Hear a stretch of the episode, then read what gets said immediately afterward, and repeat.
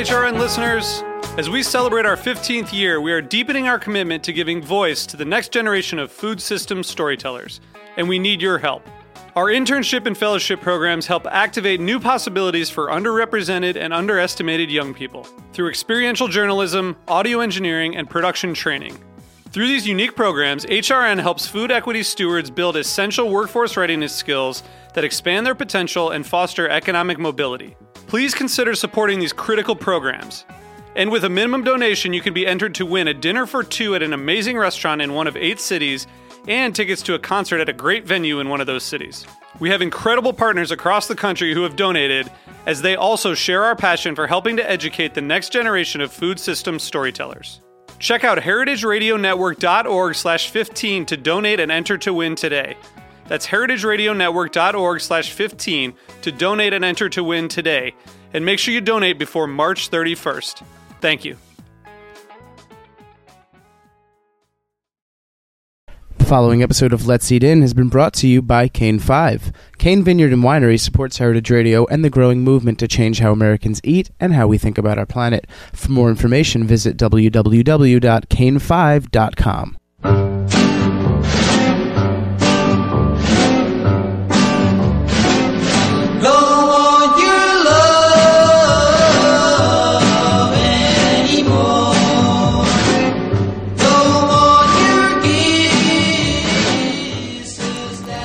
you're listening to Let's Eat In. I'm your host, Cathy Erway, and this is Heritage Radio Network uh, here at Roberta's Pizza. It's the headquarters in Bushwick. Um, today, I'm really excited to talk with one of my food heroines of all time. Uh, she is, let me read this Lucinda. Okay. Her name is Lucinda Scala Quinn, and she is the executive food director at Martha Stewart Living. Um, she is a co-host of Everyday Food, and she has her own show called Mad Hungry with Lucinda Scala Quinn. It's on the Hallmark Channel every Wednesday at 11 a.m. Uh, there's also a book by the same name that just came out last year. Thanks so much for being here um, via telephone. Lucinda, are you there?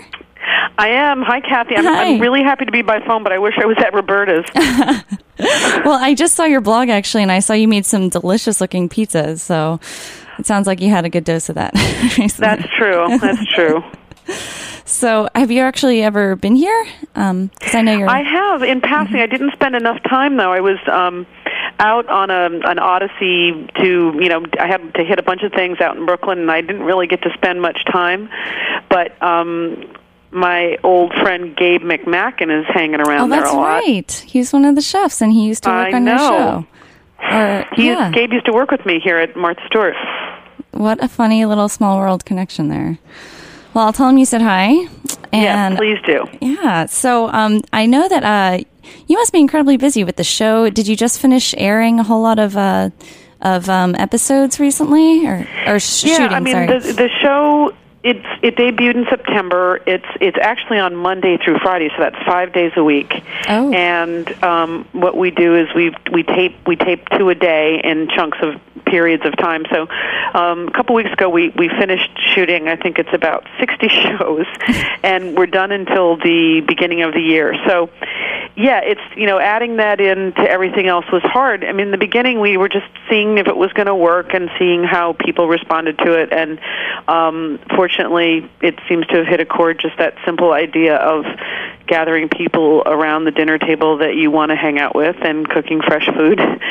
so that's really the essence of what the the show's about, and um, so they picked it back up for 80 more shows that we start back up doing in January. So I, I'm having to you know, maybe stop a few of the things I used to do.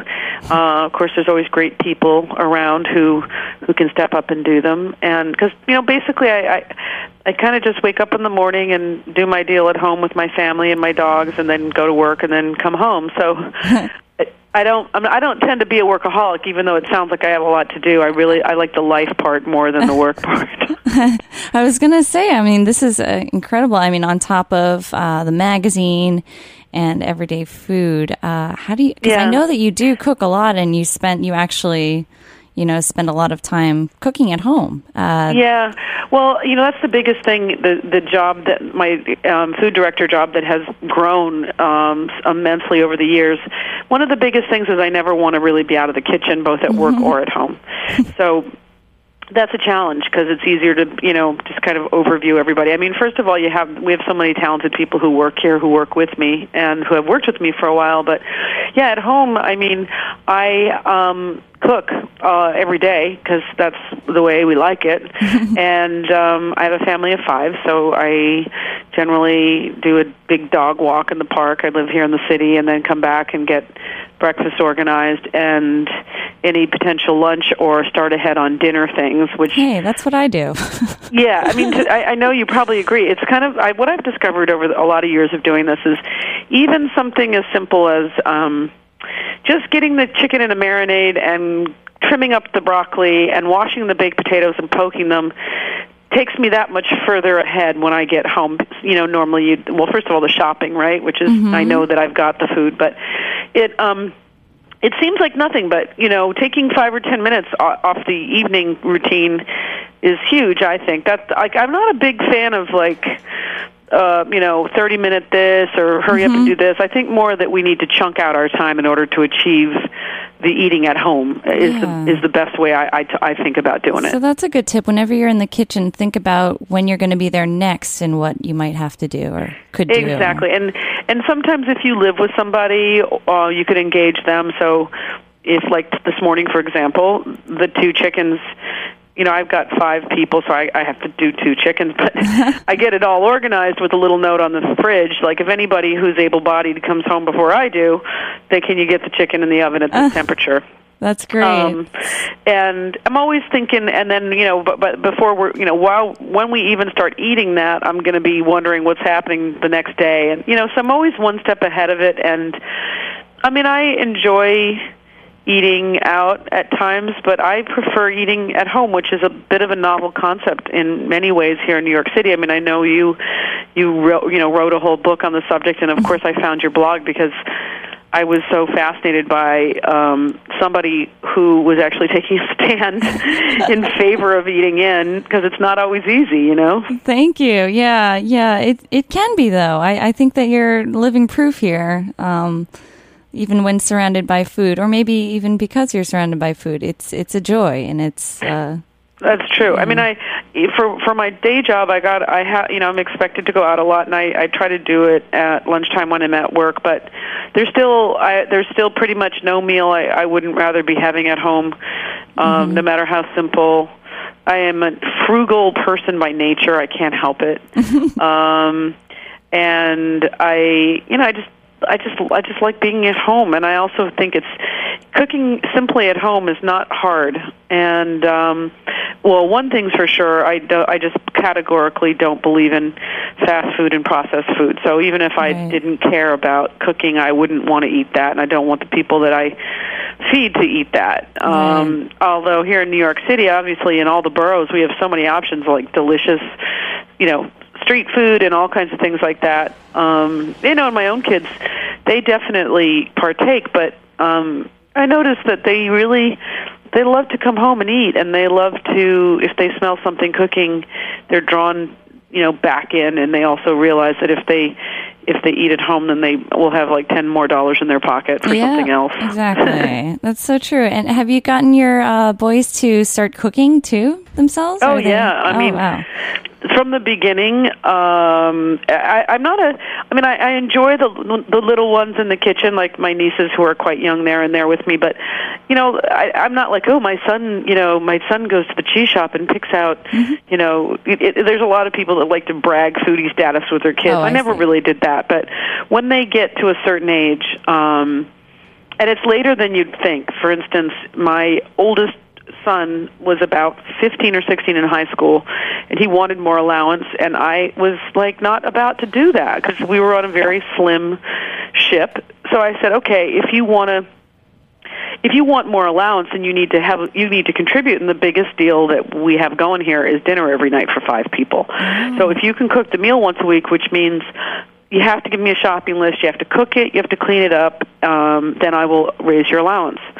And I, I think it was an eye opener for him because he thought he would just get into the swing of cooking what he was used to eating, which, by the way, wasn't too complicated or fancy. But then um, the first day we did this, he he put his hand out and he said, "Is this a clove of garlic?" And it was a head of garlic. I thought, "Oh man." The, the basics of what you need to learn. So I, I said, okay, I'm going to put some time in with you. And so I walked him through over the weeks some of the standards in the house. It might just be a tomato sauce, how you roast a chicken, uh, you know, pork chop, whatever. And so it was great in the sense that he learned to cook. He learned to cook, and he also understood what it meant to to cook. And he um, went off to college and within six months couldn't really deal with the dorm food or anything. And again, he's not a he's not like a snobby, fancy foodie guy. He just wanted he he also wanted to feed himself and his friends and do so tasty. And so that one totally cooks and then my middle son um he has worked for uh when he was 16 years old school wasn't like the most agreeable thing for him. So he went and started working in a professional kitchen Wow. and has you know did so for about two and a half years at a at um, Le Bernardin in New York City and trial by fire. He um so he's a professional. And then the young one is just about at the age right now where the others were really starting. And he actually said to me the other day uh, what was i having him do? Oh i was just having him whip some cream by hand because i didn't feel like dealing with the blender. And he looked at me and goes you know Oh. it's time i learned how to cook. And i said yeah it is. Now's the time. Just so we'll start in with him. But you know they all so it's proof i feel like they're old enough for me to believe now that i practiced it with them younger. They liked it and want to recreate it and two of them do it now and I love the idea. They're all boys. I love the idea that I'm sending three sons out into the world who can cook. That makes me really happy. Mm-hmm. Definitely in the city too. I mean, born and raised. Um, Yeah, I think it's. It, I just think it's important. I, I laugh when I say, "Look, if you can cook, great. If you can dance, forget about it. and if you can give a massage, you are like you are going to be a full service individual. Now go to medical school. no. Go to medical school, and the sky's the limit." Oh, that is great. Um, congrats. I can't imagine what your Thanksgiving spread must have looked like then. Oh Was it a gosh! You know collaboration. what? I was just saying because my husband said, well, the biggest thing we did is we had a um, we had a, a taste off because I do my turkey outside Oh. on the Weber. Although this year I graduated to the the big green egg. oh, Um, wow. So we did one. We did instead of a, a giant bird, we did one in the egg and one in the oven, and then we ta- we did a taste off.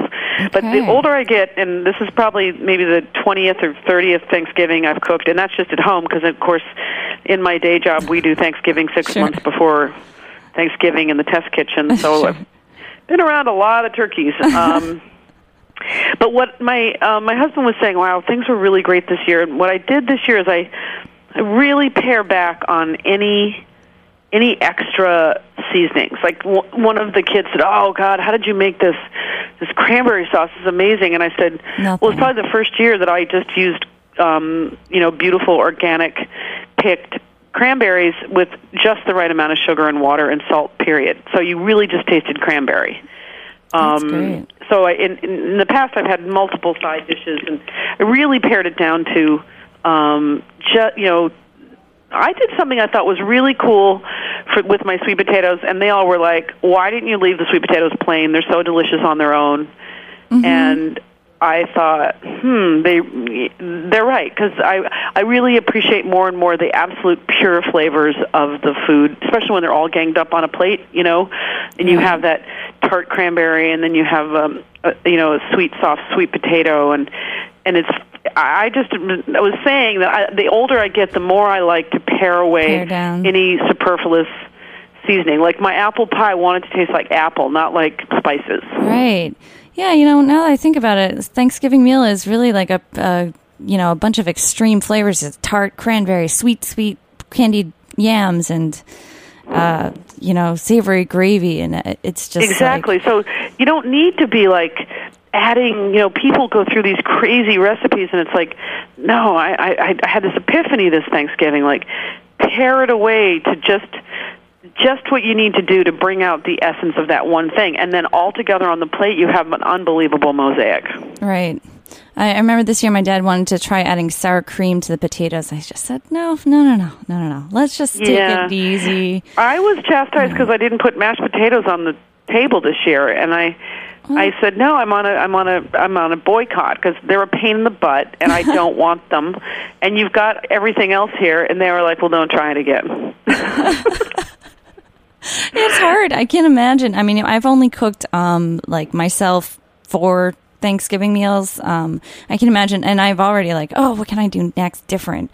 I, I can't imagine how many times uh, you've thought that too. What? How Oh yeah, and especially here at, at the the test kitchens because you know the magazine, uh, Martha Stewart Living magazine is you know 15 years old.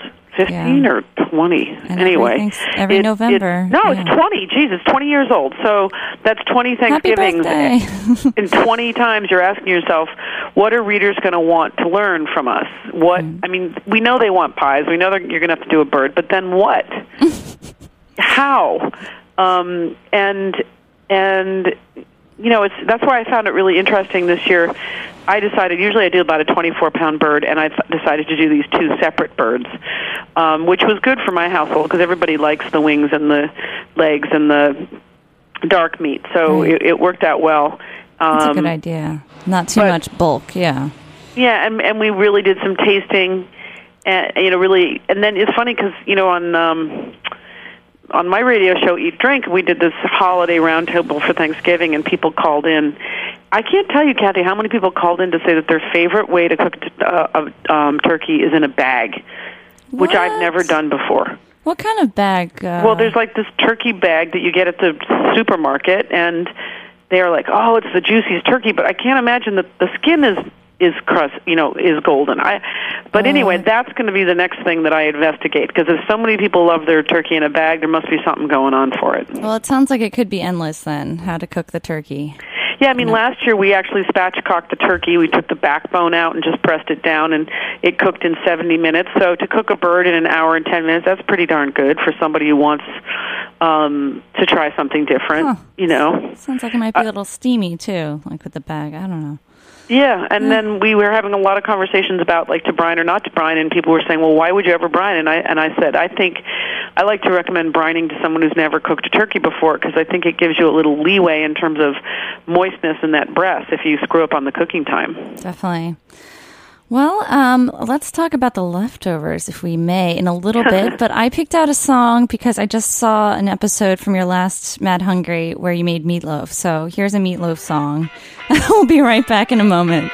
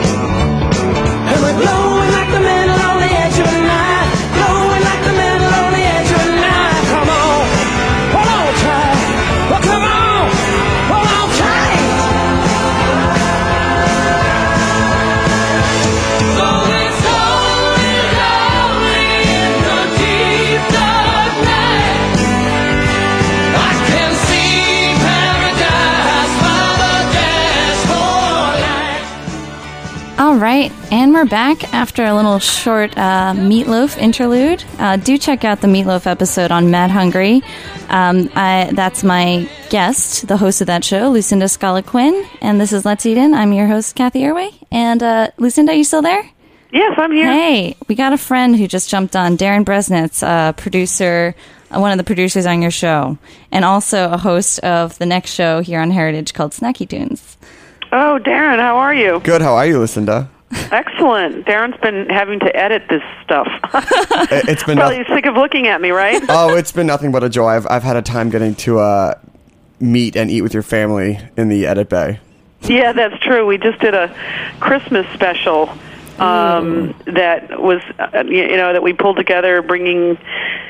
Oh my? God! My mother, my brothers, and one of my kids in from different burgs. It was, uh, it was kind of intense. It was great. You know, I actually uh, took Mad Hungry home with me for Thanksgiving and cooked some of the recipes with my mom. We made uh, um, the cream spinach and the uh, vegetable the side dish that you made for Thanksgiving. Oh yeah, that charbroiled eggplant, tomato, and zucchini. How'd that work out? It went over very well. I think uh, you know it was one of those dishes that everyone was surprised about what it started out as and then what it turned into. Uh, just the Yeah, you got to cook that long enough. Just That's the thing I always tell people, because then you get all the moisture out of those vegetables, and then it just caramelizes in the olive oil, and that's when it starts tasting amazing. I told my mom. I said, "Look, Lucinda said just press it down and put it back in the oven. You'll see what happens." Yeah. Also, I got a, I got a lot of emails about that cream spinach. Um, people saying, "Oh my God, I didn't know how easy it was." Because cream spinach, I love cream spinach, and um, it is so easy. I, you know, it, Spinach and cream, right? Am I? No, Be- there's no bechamel. cream. Oh, bechamel. Yum. Okay. Yeah, bechamel with some. Well, sometimes I even put parmesan in the bechamel, but mostly just a bechamel. And the key, though, is for me is like when you steam that spinach before you you, you fold it into Right. a bechamel. Um, the spinach should still have like um, you know some texture to it. yeah, and so uh, you my just my kind mom of t- quickly toss it at the end. tossed, it, and then the, my mom guessed that secret ingredient of nutmeg before I even put it in. Yeah, I mean, if you know, Ooh, if people are. I remember when when I first got on to, to um, that dish is my actually it was my grandmother who used to put that Stouffer's cream spinach when we would go visit her, and she would make us eat it. And at first, I hated it, and then I started loving it. And then when I got older, I was like, okay, I want to make that myself without the Stouffer's part. So I, I'm sure you probably get this a lot, and um, I I do too, and I, I I don't know. I know my answer to it, but what would you say is your your cooking style or your your food style? Sorry, culinary. Any like cuisine that you adhere to? Um, I guess for me, no matter what discipline I'm in, it's like maximum flavor for minimum fuss. I'm a I'm a big flavor cook. Like I like, mm, I just like the robust savoriness of, you know, fat and spice and Gotcha. um, I, uh, you know, just as much appreciate um, a poached, you know, gently poached something, but um, I, I'm a I'm a I'm a real minimalist. I think again the the longer I've been doing this, which is you know a long long time, thirty years, I like to only leave the essential flavors in something. So I, I'm always telling young cooks here where I work, it's it's like knowing what to leave out is is really challenging. Like easy, like truly delicious, simple or easy to cook food is is very hard to make because you have to know what to leave out. So it's like uh you know like like Picasso mastered anatomy before he ever you know made a drawing with four strokes in it um and and that's the that's the that's kind of my my sweet spot and why it's it it works well on Mad Hungry because people are looking to find recipes that that they can relate to that don't just aren't just easy to execute on but have such a a, a big flavor that you you absolutely got to make it again because the people that have been eating with you just remember it and they love it. And Yeah. and so, I mean, I cook from all kinds of diff- disciplines. I'm a I'm a very curious. I mean, I'm naturally I'm Italian on one side, so of course I cook a lot of Italian, and I'm. But I like um I like to study and cook from all kinds of cookbooks, which I do mostly on weekends. Like I'll go deep into somebody like a Claudia Roden book or Diana Kennedy or something like that. The rest of the time, um, I'm just cooking, you know, and trying to get it done in the period of time that I have and enjoy it and make it taste good. Right. And sounds like you, that, I mean, the bold flavors, that's just, you know, that's a universal thing. It's the best of all worlds, I think. Yeah, I think um, you know my book. The book "Mad Hungry" is feeding men and boys because I've all you know I have a husband and sons and and brothers. And one of the things to keep the guys like around the table engaged and interested, you're not you're not giving them like a steamed piece of fish. Yeah. I mean that's fine, but you need to you need big flavor right. and right. then they're interested. And I learned from that. And of course, it's not just men that love that big flavor. It's, um, I, you know, I like, I like, I like, I like the extremes. Definitely. And what I think most people can appreciate about is not just about men and boys. I would say it's also for those who are busy, because there are many times when you know you come home seven, eight o'clock at night, and you want a hearty and full tasting meal. And the thing about your cookbook and your food is that you can get that without it being two or three hours in the kitchen. Yeah, that's true. Uh, thank you for pointing that out. It's I'm, I'm always trying to, again, go. Okay, can I make this? Can it taste just as good? And can I do it in half the time? And without it But being I- that semi homemade type of thing. Oh yeah. with it being like a fully cooked meal from scratch at, at most of the time. Yeah, that's got to be that's a prerequisite. I don't, I like um I like to start with fresh ingredients and end up with something delicious. So and and be realistic about how we can achieve it. That's th- yeah, so true. being realistic. I think that's a good point because I feel I see a lot of people my age, um, you know, peers trying to get into cooking because they're inspired and they're, you know, see a lot of. It's kind of a, you know, a. a crafty trend you It could so say. is. Oh, my yeah. gosh. but um a- I, what i love about your food it's just it's so real um it's uh homespun uh, not to say that it's not like worthy of a restaurant, but um, no, I I totally know what you mean. yeah, but I feel a lot of people are being informed by what they see in restaurants. So they're they're kind of like, oh, you know, how do I make these? Uh, I don't know, whipped potato something uh, underneath my yeah. yeah. this- Oh, it's so true. It's like, oh, how can I faux sous vide and then make sure that I layer it with the and, it's, Yeah. and I always say like, why are you biting off more than you can chew? Mm-hmm. You oven roast some vegetables with olive oil, salt, and pepper, and just throw in, you know, one herb and some whole garlic cloves. You're going to blow someone's mind. I Mm-hmm. guarantee you're going to blow someone's mind. No, I have to agree. I think so many people are just not even accustomed, especially in New York, to like a home cooked meal that where you go, this was really simple to make, and everyone goes, you're Julia Child. exactly. It's it's you know, and there and there. I can't tell you how many times, um, you know, I hear that and I think to myself, wow. But then I'll watch a lot of food television and I'll and I'll see something that looks interesting to me, but I'll think to myself, oh, the poor person that's going to try to cook that. Or even in the test kitchens at Martha Stewart, I'm talking to the young cooks all the time. Uh, really? Do you think someone has that pan at home? Do you think they have a dishwasher? Yeah. pans are a good point. Or yeah. even you know, more than can two you burners. do all those two things?